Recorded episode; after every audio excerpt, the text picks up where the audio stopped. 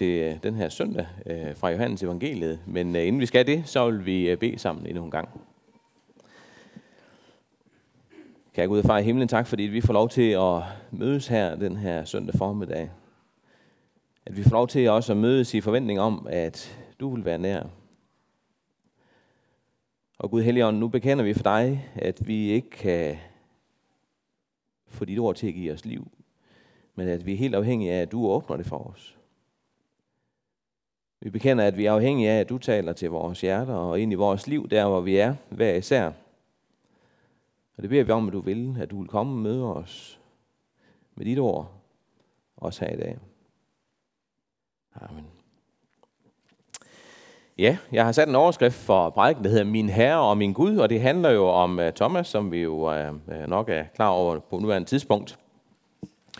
Og øh, nu ved jeg ikke, det er jo lige efter påske, og jeg tror mange af os, vi har det sådan, at påske, det er faktisk nok øh, det, virkeligheden den bedste tid på året, uh, på kirkeåret.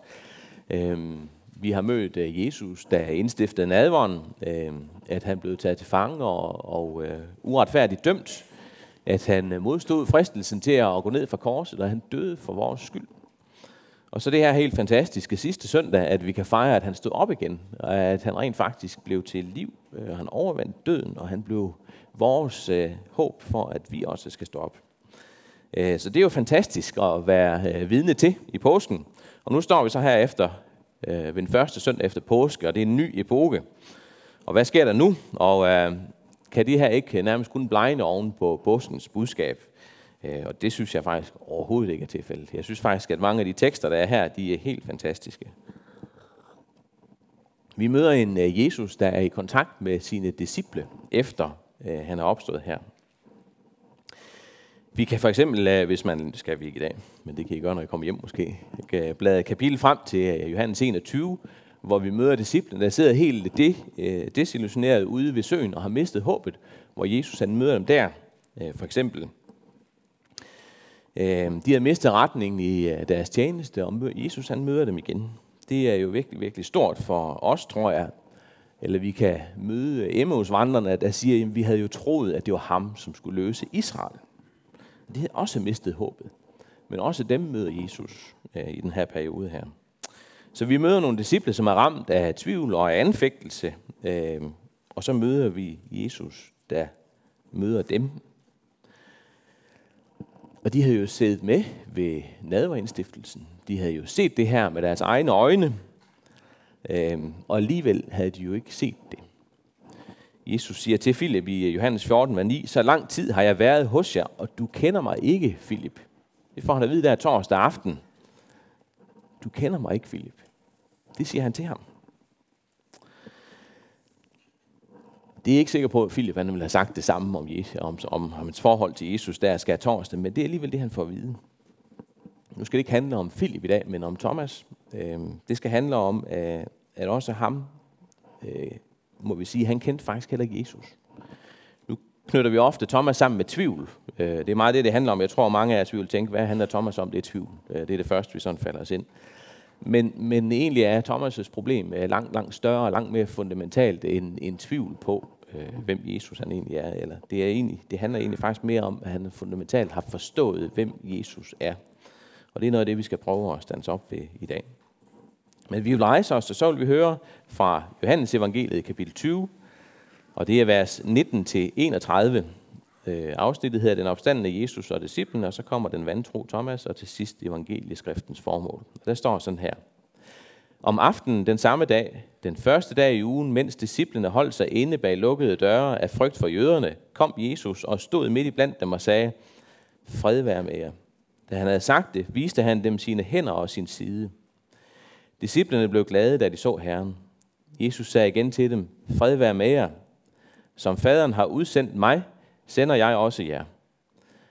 Da han havde sagt det, blæste han ånde i dem og sagde, modtag heligånden.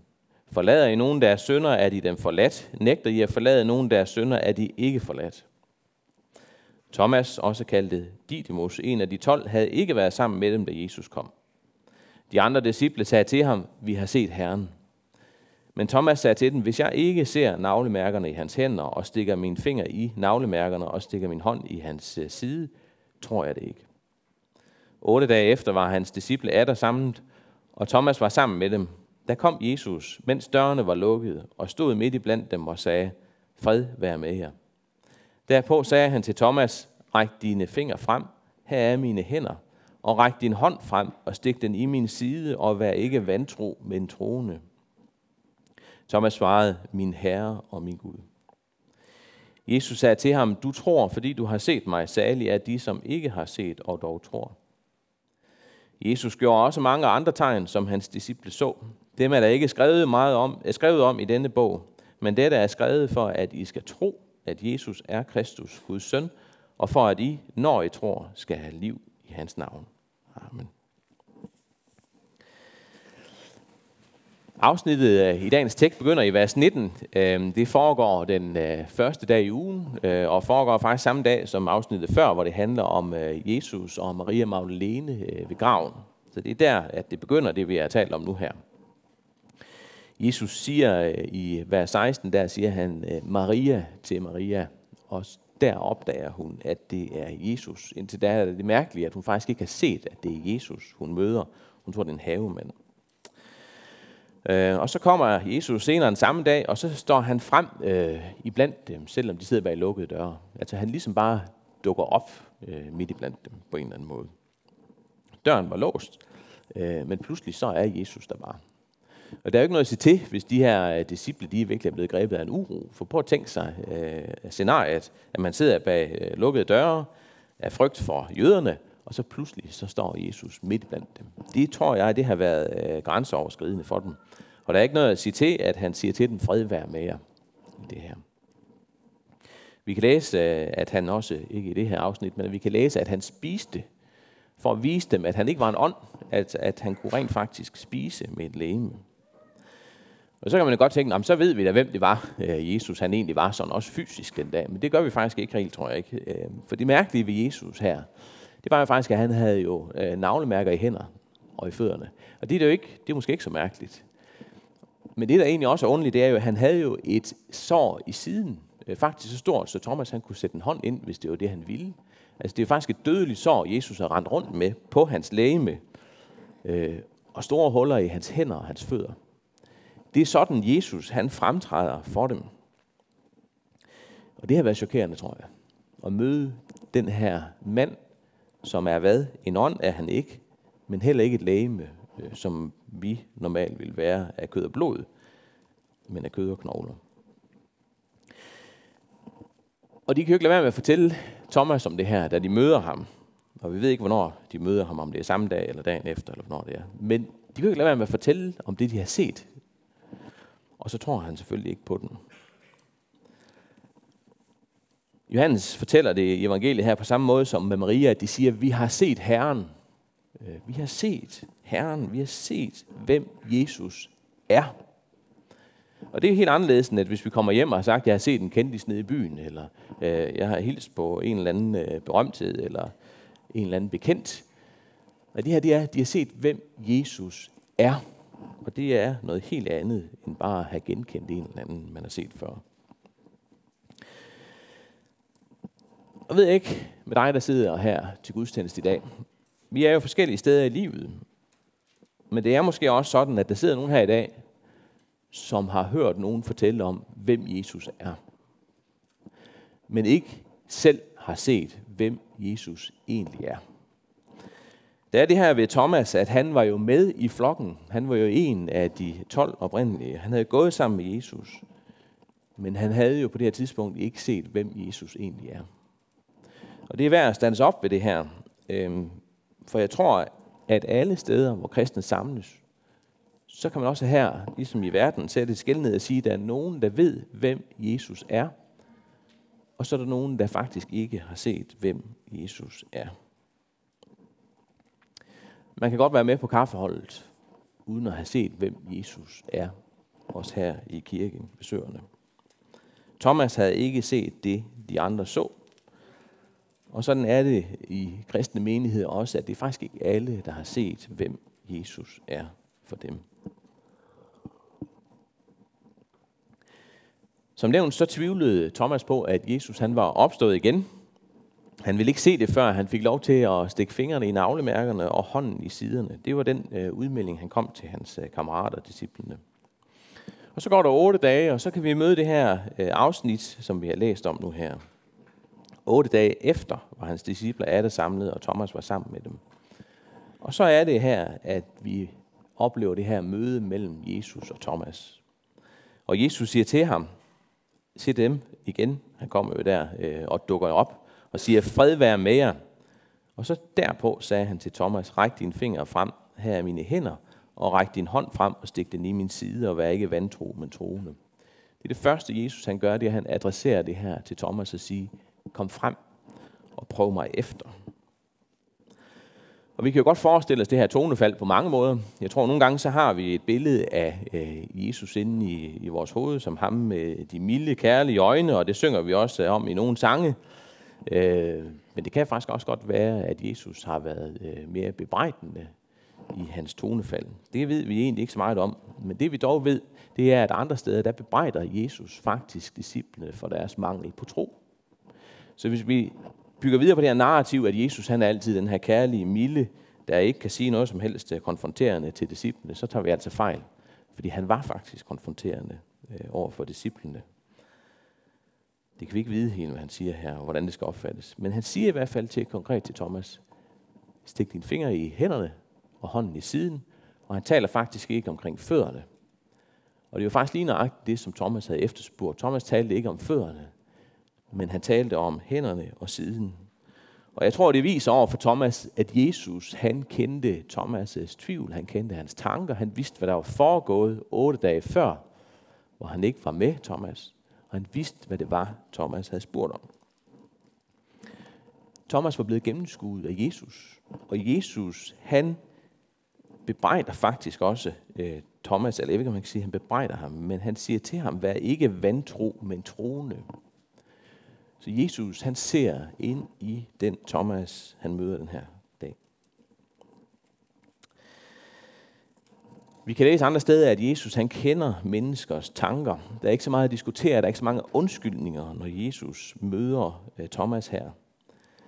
Om Thomas han rent faktisk går frem og gør det her, det ved vi faktisk ikke rigtigt. Det står der ingenting om, om han griber opfordringen eller lader være. Men vi ved, hvem det er, Thomas møder. Han møder en, der vidste, hvad Thomas' tvivl gik ud på, og var der øh, otte dage før. Thomas han møder Jesus her, og jeg tror, det har været med fuld kraft og fuld overvældelse, at han har mødt øh, Jesus den her aften eller den her dag. Jesus, ham der lever på trods af det her dødelige sår i siden, på trods af de åbne hænder og fødder, det er ham, Thomas han møder. Og det må have været virkelig, virkelig besynderligt møde. Det der med, at øh, Jesus han øh, har det her læme øh, efter hans opstandelse, det er noget, som vi også kan læse lidt om andre steder. Jesus beskriver sig selv som et læme med kød og knogler. Egentlig ikke med kød og blod. Det vil vi jo ellers normalt sige om et læme. Men sådan beskriver Jesus det ikke om i Lukas 24. Han er altså større end døden, ham der, der møder øh, disciplene her. Og vi kan læse om i Zakarias kapitel 12, vers 10, der kan vi møde en, øh, en profeti om, hvordan det skal være, når Jesus han kommer igen. Og der står sådan her, og de skal se hen til mig, ham de har gennemboret. Sådan siger Jesus om i Zakarias øh, bog. Ham de har gennemboret. Jeg tror, det er den Kristus, vi skal møde i himlen. Ham, som er gennemboret. Ham, som har hul i lægemet. Og hvorfor skal vi det? Det skal vi, fordi at Jesus, det var ham, der var korsfæstet. Og den identitet med Jesus som korsfæstet, den bliver hængende ind i evigheden. For det er faktisk det, der er allermest vigtigt at vide omkring Jesus. At han er den, der er korsfæstet for dig og for mig. Jeg tror, der ligger en dyb hemmelighed i, at vi ikke kommer videre, at Jesus han ikke bliver en fantastisk mand, der kunne en masse ting, eller ham med de kærlige øjne, eller hvad vi ellers kan finde på at sætte på af benævnelser, som kan være mere eller mindre bibelsk funderet. Men det, der i hvert fald er bibelsk funderet, det er, at Jesus, han er den korsfæstede. Og det er sådan, han skal huskes. Og det er sådan, han introducerer sig for Thomas og for disciplene. Den korsfæstede For dem og for mig og for dig. Og så møder vi jo det, som øh, man kan sige er overskriften for i dag. Vi kommer den her reaktion fra Thomas, hvor han siger, min Herre og min Gud. Og det er faktisk ret usædvanligt. Øhm, lige allerførst på det første plan, så er det jo usædvanligt, at jøden Thomas, han siger, min Gud.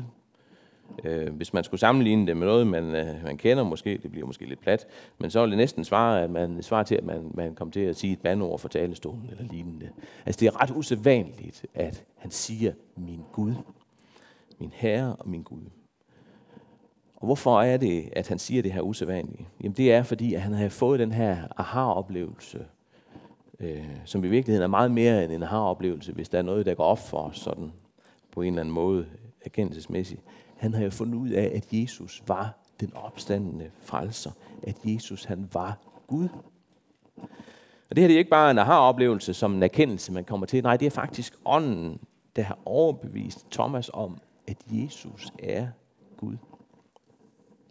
Han har fået den her nye forståelse af Jesus. Nu har han gået op og ned af ham i tre år, og først nu ser han, hvem Jesus han egentlig er. Det er det, som, Thomas, øh, som får Thomas til at udbryde det her, min Herre og min Gud. Det her, det er ham, som ved indsættelsen blev kaldt den enborne søn, ham som Gud har velbehag i.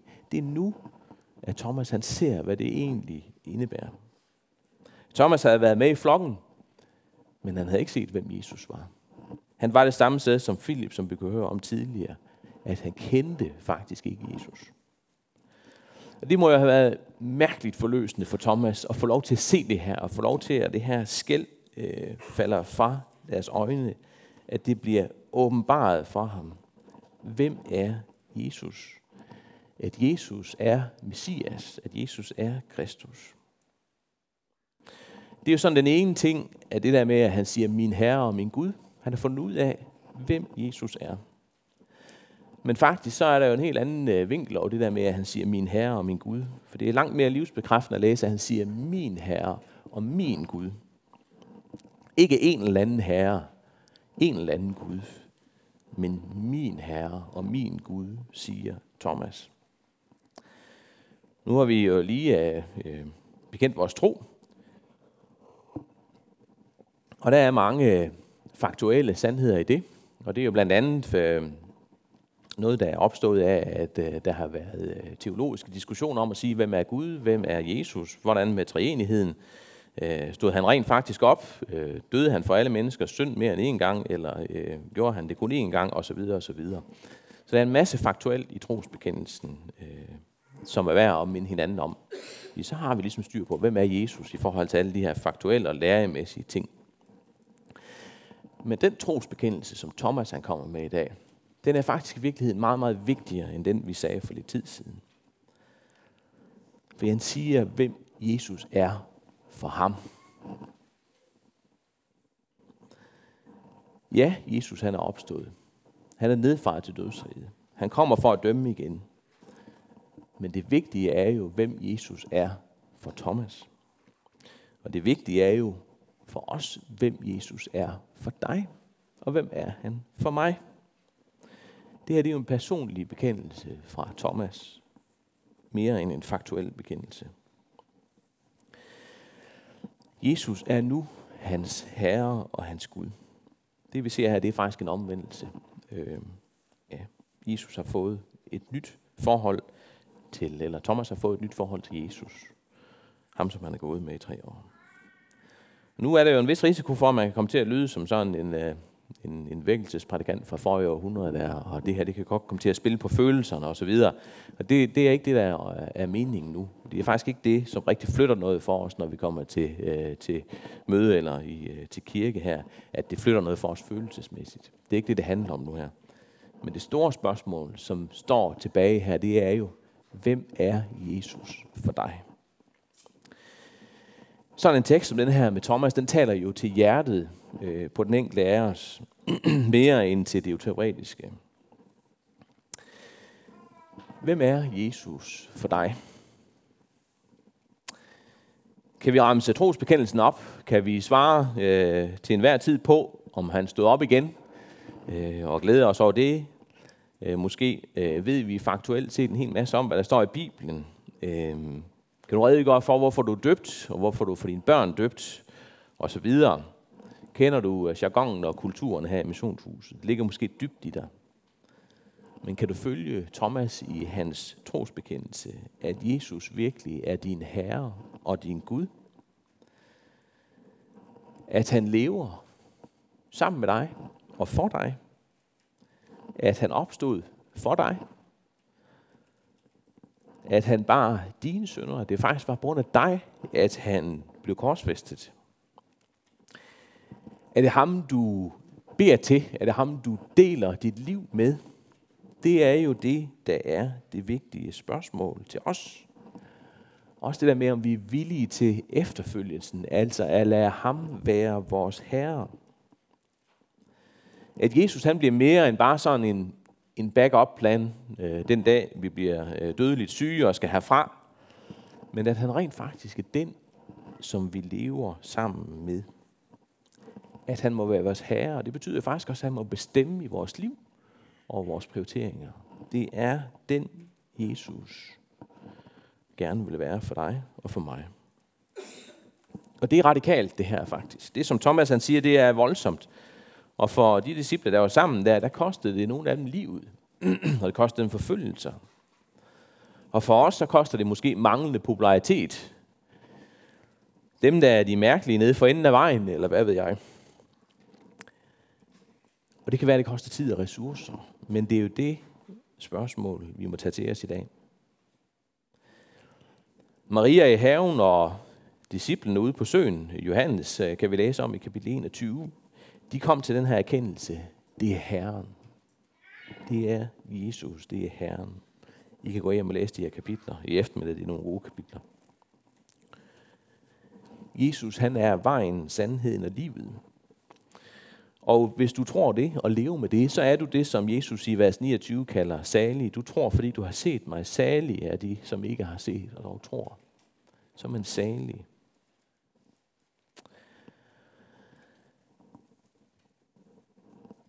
Du som ikke er helt med på, hvad det her det indebærer. Hvad er det, han taler om nu? At leve med Gud og leve med Jesus. Hvad er det, Thomas har set? Hvad indebærer det at sige det her? Du sidder her formentlig i dag ikke har set det, som de andre har set. Og det er ikke noget at være flov over. Men det er noget, man skal gøre noget ved. Hvis det er dig, der egentlig tænker, tiøren er ikke helt faldet for, hvad han betyder for mig, så er svaret ikke, at du skal gå hjem og øve dig i at tro. Så er svaret ikke, at nu må du tage dig sammen og læse noget mere, og nu må du sørge for at komme lidt oftere. Nu må du koncentrere dig. Det er ikke det, der er svaret til dig, der sidder med den her tvivl om, hvem Jesus han er for dig. Troen gives ved ånden. I Matthæus 16, der kan vi læse om Jesus, der spørger efter, hvem siger I, at jeg er? En ting er, hvad folk siger, men hvem siger I, at jeg er? Så spurgte han dem, hvem sig, men I, hvem siger jeg er? Simon Peter svarede, du er Kristus, den levende Guds søn. Og Jesus sagde til ham, salig er du, Simon Jonas' søn, for det har kød og blod ikke åbenbaret dig, men min fader i himlene. Og vi kan også læse for eksempel i 1. Korinther kapitel 12, hvor der står, at ingen kan sige, at Jesus er herre, undtagen ved helgen. Altså det med troen, det er ikke en viljesag. Det er ikke en kognitiv erkendelse. Man kan gå i skole for at lære. Det er noget, som Gud må give dig og give mig ved ånden. Og det gør han igennem ordet. Det gør han, når du beder til ham. Det gør han, når du taler med andre kristne omkring det her, og med din tvivl, og med om du i virkeligheden hører Jesus til. Bed for din frelse. Bed om at få erkendelsen af Jesus som frelser og mester. Bed om, at han må løfte skældet for dine øjne, ligesom Thomas øh, oplevede det. Og så mød ham i ordet, for det er faktisk der, han åbenbarer sig for os. Og så glæder dig over, at troen det er noget, vi får givet, og ikke noget, vi skal præstere eller kan opnå selv. Så kan vi også trøste os ved, at der er ikke noget, som Gud han heller vil, end at give os troen og erkendelsen af, at Jesus han er din og min frelser. Det er det, han allerhelst vil, og det er det, han kan gribe ind i vores liv med igen og igen, ligesom de igen og igen måtte se, hvem Jesus han var. Det er virkelig stort. Og det er frisættende, at det ikke er min præstation. Og så vil jeg til sidst sige, jeg synes, det er nogle fantastiske tekster, dem her. Fordi jeg tror, vi alle sammen kan genkende i et eller andet omfang og stå der med tvivlen og med anfægtelsen, også selvom vi har kendt Jesus i mange år. Jesus, han kommer til disciplene, og han kommer til dig og mig. Og ikke omvendt. Øh, det er ikke os, der skal præstere at få det her møde med Jesus. Det er virkelig stort for mig. Amen. Kan jeg gå ud og far i himlen, tak fordi, at du giver os dit ord, og tak fordi du åbenbarer dig for os der. Tak fordi vi igen og igen må hive det frem og finde trøst og glæde i det. Og Jesus, så beder jeg dig om, at vi må have dig som vores Herre og vores Gud. At vi altid må have dig som vores frelser, som den, der døde for vores sønder, for at sætte os fri. At vi må være klar til at leve med dig i alle forhold i vores liv. Og vi må bede ligesom David, at du må rense vores hjerter og se, om vi er på den rette vej. Og du må blive ved med at kalde på os og kalde på den, der er her i dag, der ikke er på vejen hjem til dig. At du ikke må give os fred, før vi har troen. Vil du give os den tro? Amen.